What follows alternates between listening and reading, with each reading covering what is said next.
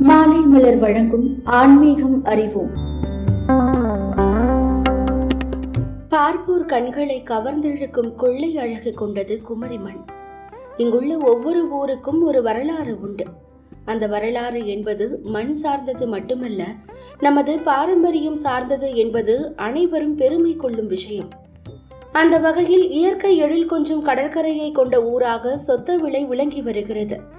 நாகர்கோவிலில் இருந்து பனிரெண்டு கிலோமீட்டர் தொலைவில் இந்த கடற்கரை அமைந்து உள்ளது இந்த கடற்கரையின் அழகை காண விடுமுறை காலங்களில் உள் மாவட்ட மக்கள் மட்டுமின்றி வெளி மாவட்ட வெளி மாநில வெளிநாட்டு சுற்றுலா பயணிகளும் வந்து செல்ல தவறுவதில்லை. இந்த சிறிய ஊருக்கு மகாபாரதத்துடன் தொடர்பு உள்ளது என்பது ஒரு அரிய தகவல்தான். மகாபாரதத்தில் சகுனியின் சூழ்ச்சியால் சூதாட்டத்தில் துரியோதனிடம் நாட்டை இழந்தவர்கள் பஞ்ச பாண்டவர்கள். இதனால் பனிரெண்டு ஆண்டுகள் வனவாசமும் ஒரு ஆண்டு அஞ்ஞான வாசமும் செய்ய வேண்டிய நிலை பாண்டவர்களுக்கு ஏற்பட்டது. பாஞ்சாலியுடன் பாண்டவர்கள் வனவாசம் சென்றனர். பனிரெண்டு ஆண்டுகால வனவாசம் ஒரு சில தினங்களில் முடிவுற வேண்டிய நிலையில் அந்தனர் ஒருவர் பஞ்ச பாண்டவர்களிடம் உதவி கேட்டு வந்தார்.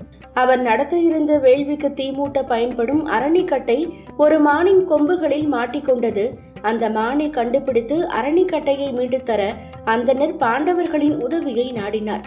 அந்த மானை பிடிக்க ஓடினர் பாண்டவர்கள். இதனால் தளர்ந்து போன அவர்கள் ஒரு ஆலமரத்தடியில் அமர்ந்தனர். காடுமேடு பாராமல் ஓடிய அவர்களுக்கு கடும் தாகம் ஏற்பட்டது. எனவே எங்கேயாவது தண்ணீர் இருக்கிறதா? என்று பார்த்து தண்ணீர் கொண்டு வரும்படி நகுலனிடம் தர்மர் கூறினார். தண்ணீரை தேடி சென்ற நகுலன் வனத்தின் ஒரு பகுதியில் தூய்மையான தண்ணீருடன் கூடிய தடாகத்தை பார்த்தான்.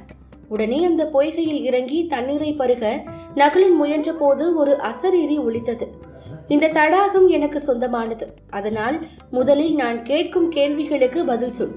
அதன் பிறகு நீ நீர் பருகலாம் என்றது அந்த அசரீரி அதை கண்டுகொள்ளாத நகுலன் குளத்துக்குள் இருந்த தண்ணீரை பருகினான். உடனேயே நகுலன் செத்தவன் போன்று கீழே விழுந்தான். இரண்டாவதாக சகாதேவன் மூன்றாவதாக அர்ஜுனன் நான்காவதாக பீமன் ஆகியோரும் வந்து பொய்கையில் இறங்கி தண்ணீர் குடிக்க முயலும் போதும் நகுலனுக்கு ஒழித்த அசரீரி ஒழித்தது. ஆனால் அவர்கள் யாரும் அசரீரியை பொருட்படுத்தவில்லை. அந்த குரலை மீறி தண்ணீர் பருகியதால் நகுலனுக்கு பிறகு வந்த மூன்று பேரும் மாண்டனர். தண்ணீர் கொண்டு வர சென்ற தம்பிகள் நான்கு பேரும் நீண்ட நேரம் ஆகியும் வராததால் வருந்தியபடி தண்ணீரை தேடி தருமனும் நடக்கலானார்.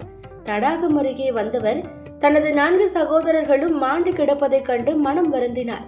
இங்கு போர் எதுவும் நடந்ததற்கான எந்த அறிகுறியும் தென்படவில்லையே என எண்ணியவர் உடல் தளர்ச்சியை நீக்கிக் கொள்ள முதலில் தாகத்தை தணித்துக் கொள்வோம் என பொய்கையில் இறங்கி தண்ணீர் குடிக்க முயன்றார். அப்போதும் அசரீரி ஒழித்தது என் பேச்சை பொருட்படுத்தாமல் தண்ணீர் குடித்ததால் தான் உன் உடன் பிறந்த சகோதரர்கள் நான்கு பேரும் மாண்டு போனார்கள். முதலில் நான் கேட்கும் கேள்விகளுக்கு பதில் சொல். என்னை அலட்சியப்படுத்தினால் உன் தம்பிகள் நிலைதான் உனக்கும் ஏற்படும் என்று குரல் ஒலித்தது. அசரீரிக்கு மதிப்பளித்து தண்ணீர் பருகாமல் கரையேறிய தர்மர் இந்த பொய்கை உனக்கு சொந்தம் என கூறுகிறாய். உனது அனுமதி இல்லாமல் தண்ணீர் எடுக்க எனக்கு உரிமை இல்லை. நீ கேள்விகளை கேள் முடிந்த அளவு பதில் கூறுகிறேன் என்றார். உடனே அசரீரி எதை இழப்பதால் இன்பம் ஓங்குகிறது என்ற கேள்விக்கு தர்மர் உடனே சிரத்தை இழப்பதால் என பதில் சொன்னார். இது போன்று அசரீரியின் அடுக்கடுக்கான கேள்விகளுக்கு சளைக்காமல் தர்மர் பதில் சொன்னார். தர்மரின் பதில்களால் அசரீரி மகிழ்ந்து தண்ணீர் பருக அனுமதித்தது. இறுதியில் அந்த அசரீரி இறந்த நால்வரில் யாராவது ஒருவருக்கு நான் உயிர் தருகிறேன் யாருக்கு உயிர் கொடுக்க வேண்டும் என கேட்டது. நகுலனை எனக்கு திருப்பிக் கொடுங்கள் என்று தர்மர் வேண்டினார். இதனால் ஆச்சரியமடைந்த அசரீரி யாராலும் வெல்ல முடியாத சிறந்த போர் வீரர்களான அர்ஜுனன் பீமன் ஆகியோரில் ஒருவரை கேட்காமல் இரண்டாம் தர வீரனான இருக்கிறவனை எதற்கு தேர்ந்தெடுக்கிறாய் என அசரீரி கேட்டது. அதற்கு தர்மர் எனது தந்தை பாண்டவுக்கு குந்தி மாத்ரி என இரண்டு மனைவிகள் உண்டு. நான் பீமன் அர்ஜுனன் ஆகியோர் குந்திக்கு பிறந்தோம். மற்றொரு தாயான மாத்ரிக்கு நகுலன் சகாதேவன் ஆகியோர் பிறந்தனர். என் தாயாருக்கு பக்தி பூர்வமாக சேவை செய்ய நான் உயிரோடு இருக்கிறேன். மற்றொரு தாயான மாத்ரி இறந்துவிட்டால் அவளுக்கு செய்ய வேண்டிய கடமைகளை செய்ய ஒரு மகன் வேண்டும் என்பதால் நகுலனை உயிர்ப்பிக்க வேண்டுகிறேன். போர் புரிந்து வெற்றி பெறுவது என் வாழ்க்கையின் குறிக்கோள் அல்ல என்றான் தர்மன். இந்த பதிலை கேட்டு மிகவும் மகிழ்ச்சி அடைந்த யமதர்மன் அங்கு தோன்றினார். தர்மா நான் உனக்கு தெய்வீக தந்தையாவேன்.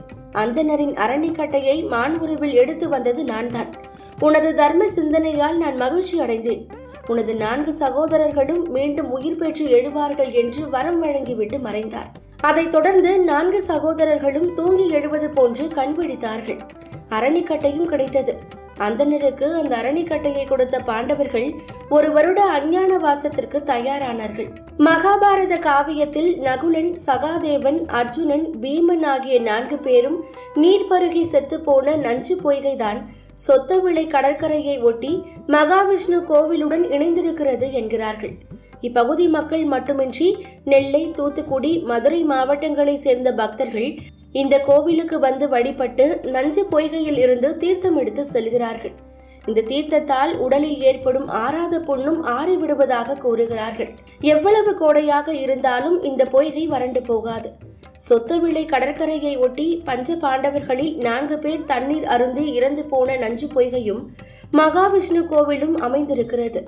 பஞ்ச பாண்டவர்களில் நான்கு பேர் தண்ணீர் குடித்து செத்து போனதால் இந்த பகுதிக்கு செத்தவிளை என்றுதான் பெயர் இருந்திருக்கிறது. நாளடைவில் அது மருவி சொத்தவிளை என மாறியிருக்கிறது. இதுதான் சொத்தவிளை ஊரின் வரலாறு. தொடர்ந்து இணைந்திருங்கள். இது மாலை மலர் வழங்கும் ஆன்மீகம் அறிவோம்